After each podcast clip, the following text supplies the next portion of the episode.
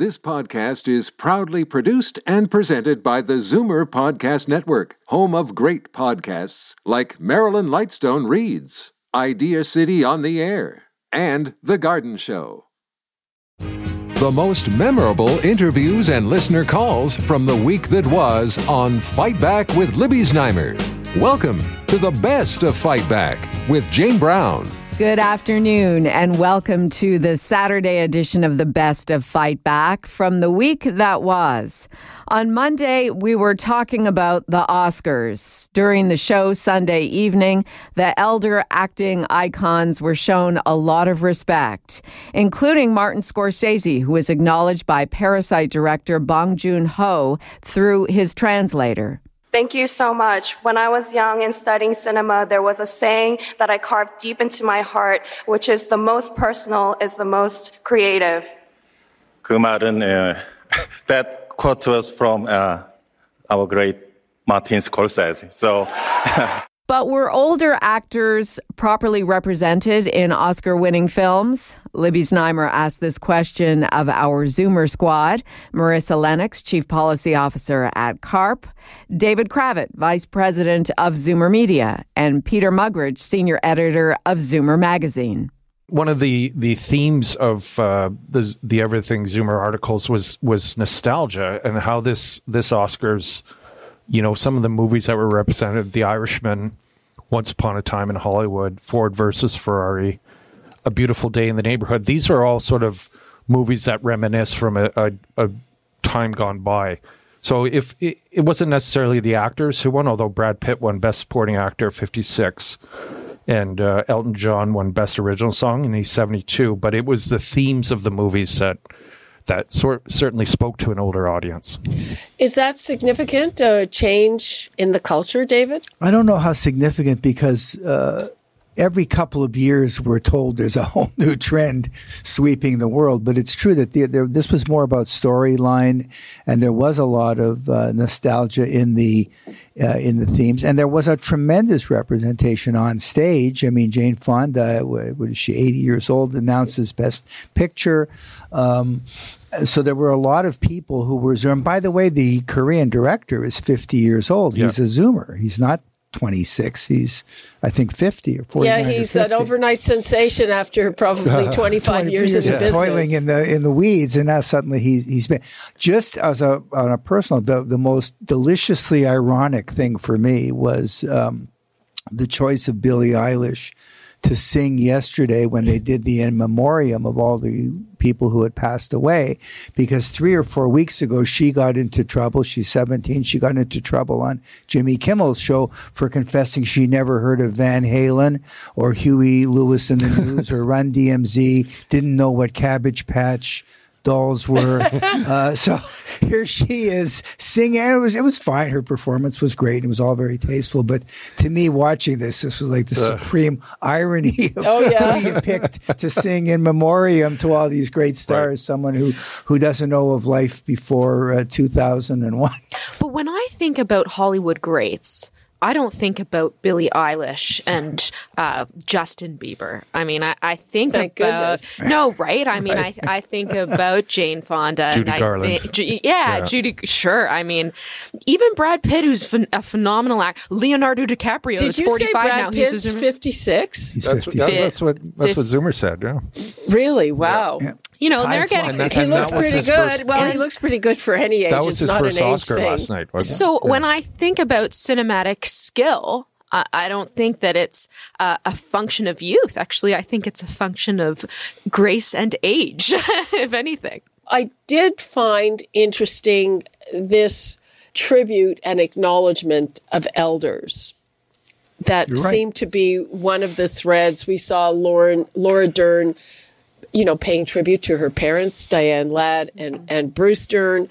And I'm wondering, does that signal any kind of change in the culture? Because actually, when, when Zoomers, when boomers were young, you know, we denigrated the older generation at least for a while. Uh, Does true. that signify anything significant? I think it has featured at the Oscars sometimes in the past. And the Oscars, it's interesting that with all the um, talk about representation and diversity, especially racial and by gender, the Oscars have always been fairly.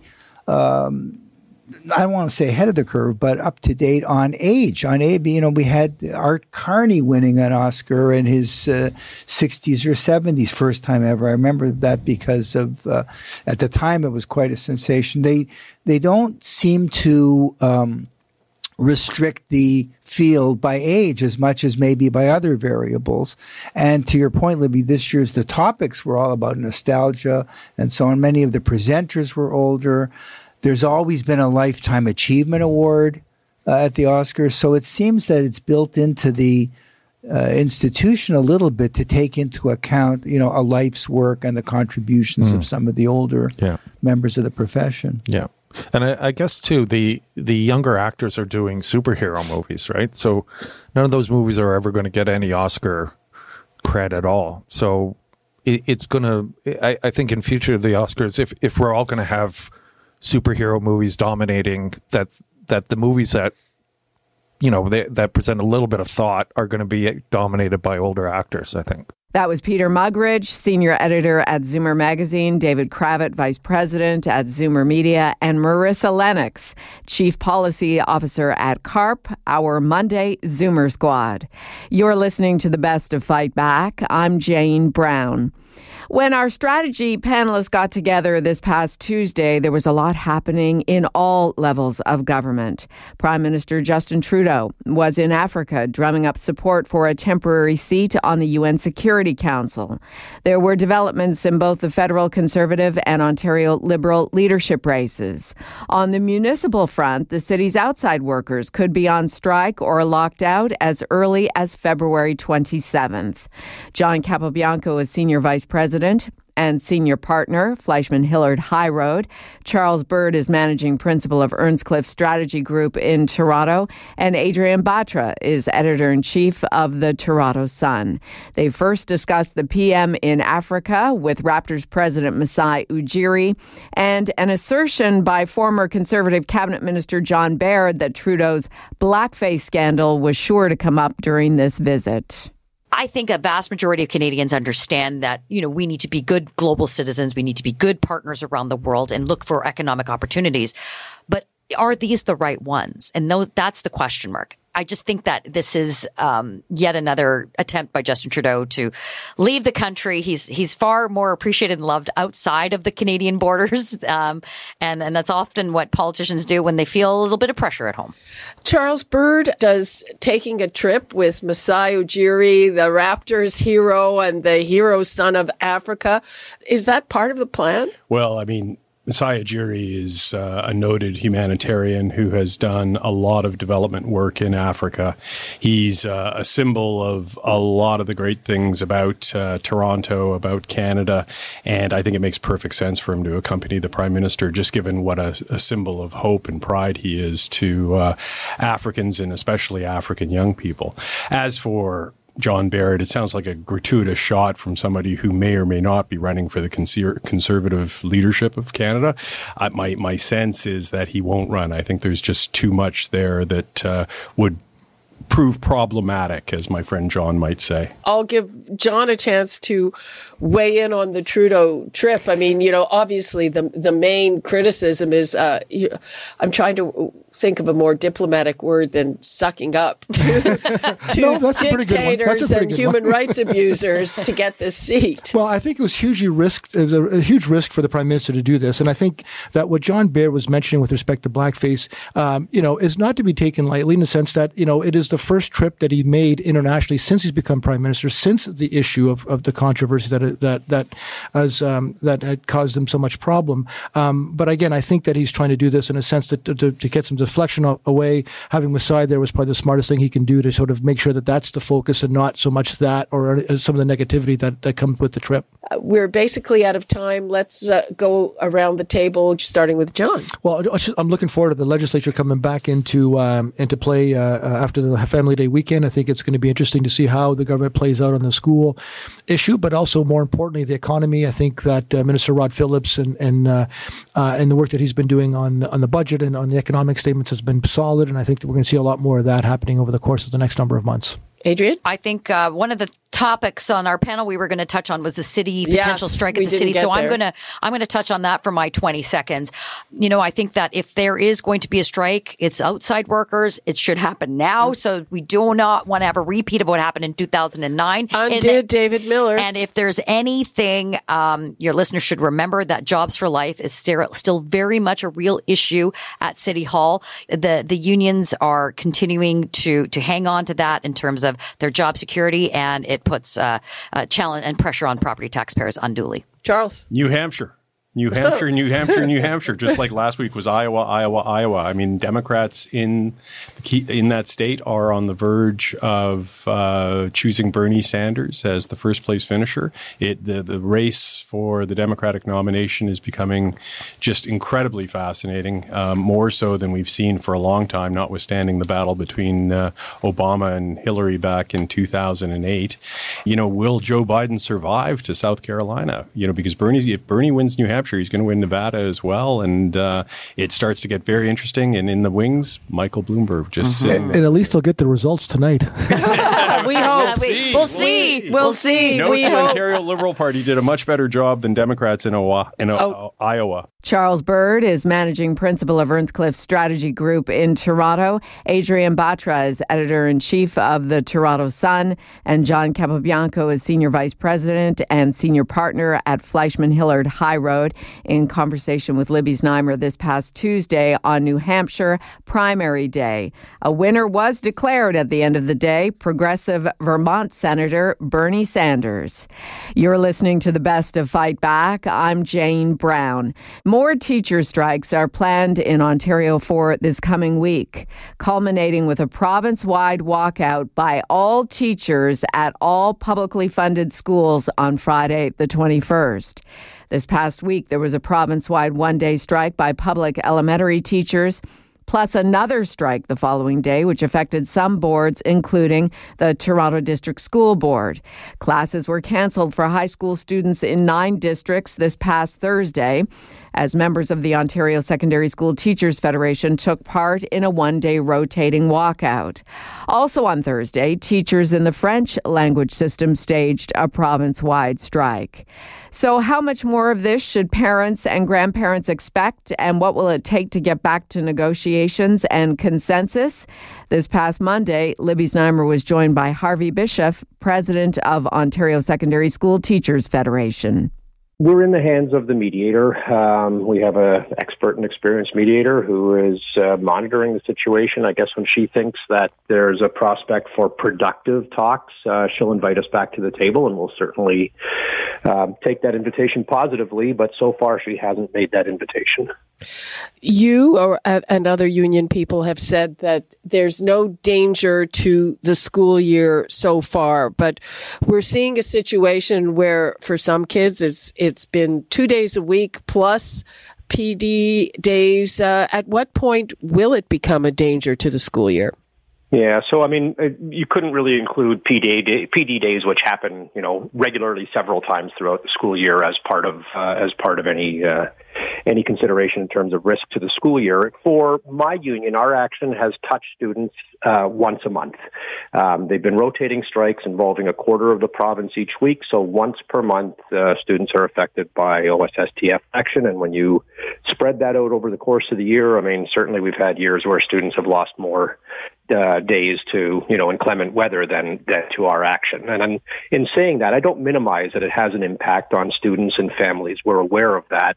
Um, certainly, uh, as a parent myself, I get that. I'm just saying that our action compared to the cuts this government is imposing uh, is uh, you know minor compared to the damage that the Ford government will do. The unions say this is not about money. If that is the case, why wouldn't you come out and say, okay, then we will take the 1% that the Ford government says they won't budge on if you budge on the issues of class size and online learning? Well, these are exactly matters to be dealt with at the bargaining table. That's that's uh, that's where the, that discussion should happen. Um, and at the same time, I haven't heard the government say, you know, we're going to move on their erosion of uh, of uh, you know the number of education workers and teachers in the system, their uh, their uh, implementation of a mandatory Alabama style e learning program. I haven't heard them come out and say that. And in fact, we've made the offer repeatedly to postpone our strike action completely if they will simply commit to last year's education worker and teacher staffing ratios um, and leave everything else to the bargaining table. And they have refused out of hand. You're also going to court to contest that 1% cap on wages, correct? That's right. We have uh, good reason to believe that it's unconstitutional. My members have the right to negotiations under the charter. Um, we've seen uh, governments violate the charter in the past and and uh, have the courts overturn their uh, decisions, and we believe that we're uh, almost certainly in the same boat this time. But doesn't that undermine the claim that it's not a, not about money? No, no, it doesn't. In fact, what it says is that these are matters that should be bargained, and the government shouldn't restrict the creativity that's meant to happen at the bargaining table by uh, implementing legislation that's a violation of my members' charter rights. So, you know, us moving to, let's say, accepting 1% uh, is hardly a move when the government has legislated it in advance. And so, it, you know, it, it, that reinforces my point. They've restricted the latitude for negotiations. They, they, you know, they built this little box for themselves through their own uh, public statements, their own unilateral uh, moves, and through legislation. And then they claim that there's, you know, or complain that there's no room to maneuver. But they built this little box themselves that created these problems. So, what will it take to break the logjam? Well, I think it'll take a government finally listening to the very parents that they consulted. So they, they consulted tens of thousands of parents, biggest consultation ever, they claim. Um, they tried to keep that consultation secret. It was leaked. Uh, it showed us that overwhelmingly parents reject bigger class sizes, mandatory e-learning, loss of education workers in the system who support uh, high needs and at-risk students. Um, and so there's a path to a deal, but it runs right through what parents have already told them and which they have so far ignored. Harvey Bischof, president of Ontario Secondary School Teachers Federation, he spoke with Libby Znaimer this past Monday. This is the best of Fight Back on Zoomer Radio. I'm Jane Brown. On Thursday, Education Minister Stephen Lecce joined Libby with his perspective on the ongoing teacher strikes. We heard a slightly more conciliatory tone from the Education Minister than in the past. Could he be ready to make some concessions? See what you think. Overall, what I'm hearing from the population is they want the government to be reasonable. Um, and they also want the government to stand strong in the context of fighting for more investments in schools over heightened compensation increases. And I'm going to work very hard, and I'm calling on the union today, as I did yesterday, to invoke private mediation, a sensible option that can help us get a defensible outcome, a deal that I think all of us want and the kids deserve. Why would you not say, given that the the public seems to be against those e-learning classes and also uh, the increase in class size, even though you have come off those a bit, uh, why wouldn't you say? We stand for the 1%. We're not going above that, but we will back down on those two other issues. Would you say that? Well, I've always indicated actually on classroom sizes, which is the second issue you, you I think you're you're noting. Uh, I've actually always said that we want to retain low classroom sizes, and I stand ready through innovative ways to achieve that. I am fully committed to keeping classroom sizes low in this province. In fact, under our plan, we have the lowest classroom sizes in Canada by far when it comes to the earliest years in elementary. We're maintaining all day kindergarten. Um, and these are important data points. But when it comes to any future changes, I am fully committed, Libby, to finding a pathway where those numbers remain low. But in a choice, in a, in a, in a world of finite resources, it's a matter of, you know, budgets are philosophical documents of where your priority is. If we're going to keep classroom sizes low and keep reduce and try to reduce that number, you can't do that and add another $750 million in tax dollars for compensation. And I just think it's like we can't let this be an abstraction. The choice is to raise taxes on working people in the province of Ontario to pay for higher benefits and entitlements and comp- and wages. And I choose to say no to that. I think that's unreasonable for folks who make in and around ninety-two thousand dollars if you're a OSS, you have a high school teacher. So, would you make further concessions on those two points if if they would agree to stick to the one percent? You know, we've already made significant moves, but I've indicated I, I've given my negotiating team the authority to drive a deal, I'm open to innovative ways to do that, including on classroom sizes. But it requires the unions to be willing to make some moves themselves. And, and I often bring this back to this point, Libby, with you and others, because you know you're, you're, you're the the sort of uh, expectation and the question is that one authority should move. And I would argue that the, the, people of Ontario want everyone to make some modest moves towards a deal. I think there's a way forward here. I'm going to remain focused on a, on a negotiated settlement. It really is the best option. And my hope is that parents will take us up on the interim for our support for Parents Initiative, the financial support we've offered. But the long term goal here, I'm not losing sight of as a priority, is a deal that oh, provides continuity and predictability and ends the needless cyclical delays and frustrations the unions have mounted against every government of every stripe for 30 years. Sam Hammond of the elementary teachers said that you have a perfectly good mediator now. Why are you insisting on a private mediator? The current one says there's no point getting you back to the table. You're too far apart.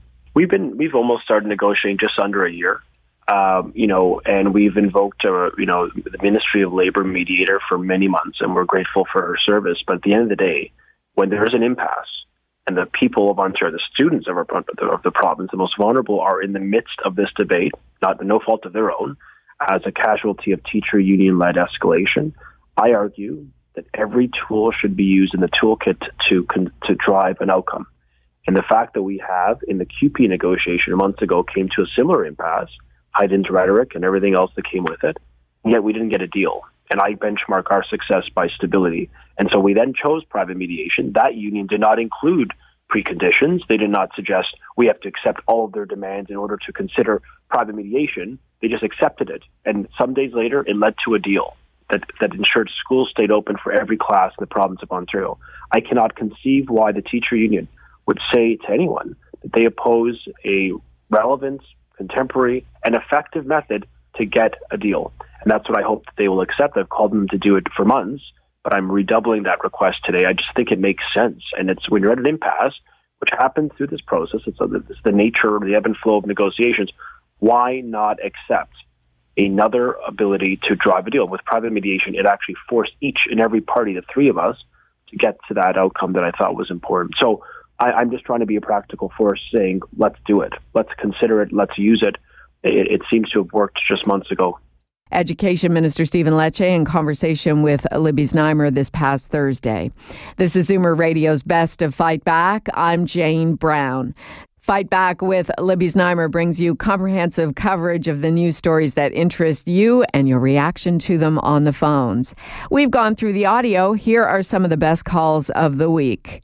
Pat in Toronto phoned to talk about the need to be overly cautious when it comes to the possibility of being a victim of scams the public just has to be very, very, very careful because there are so many scams out there, so many bad emails coming to us every day. You know, you're almost forced to go back to working in cash or working in checks. I or mean, going to the teller. The ability to lose mm-hmm. money is just incredible. Ron and Guelph called to give his take on the labor unrest with Ontario's teachers. It looks like the tide is starting to turn where at one time the uh, I guess the teachers and the unions thought that the public was always on their side. Well, eh, I guess that's not the the way it's turning out now, where the um, the public is concerned about bigger uh, class sizes, but they're certainly not believing that the teachers deserve the raise that they're asking mm-hmm. for. And now, Fight Back's knockout call of the week. There were a lot of great calls this week, but the winner of the Fight Back Knockout Call of the Week comes from Helen in Toronto, who phoned about the ongoing challenge with buying reasonably priced auto insurance in Ontario. My insurance goes up every year, even though I haven't had an accident in 20 years. Now, I try to do what everybody recommends go look at other insurers.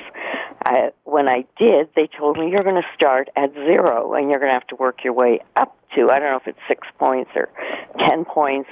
Um, and then when you go back to the insurance company and say, hey, this is too high considering, uh, they'll say, well, how about reducing this? How about reducing that? You can't reduce those things. I mean, you've got to have the liability to cover just in case catastrophic injuries. Sure, if the car was uh, an old clunker, yeah, you don't want to pay a fortune to have it repaired. Um, but when the car, my last car, I kept for 15 years and it was still running.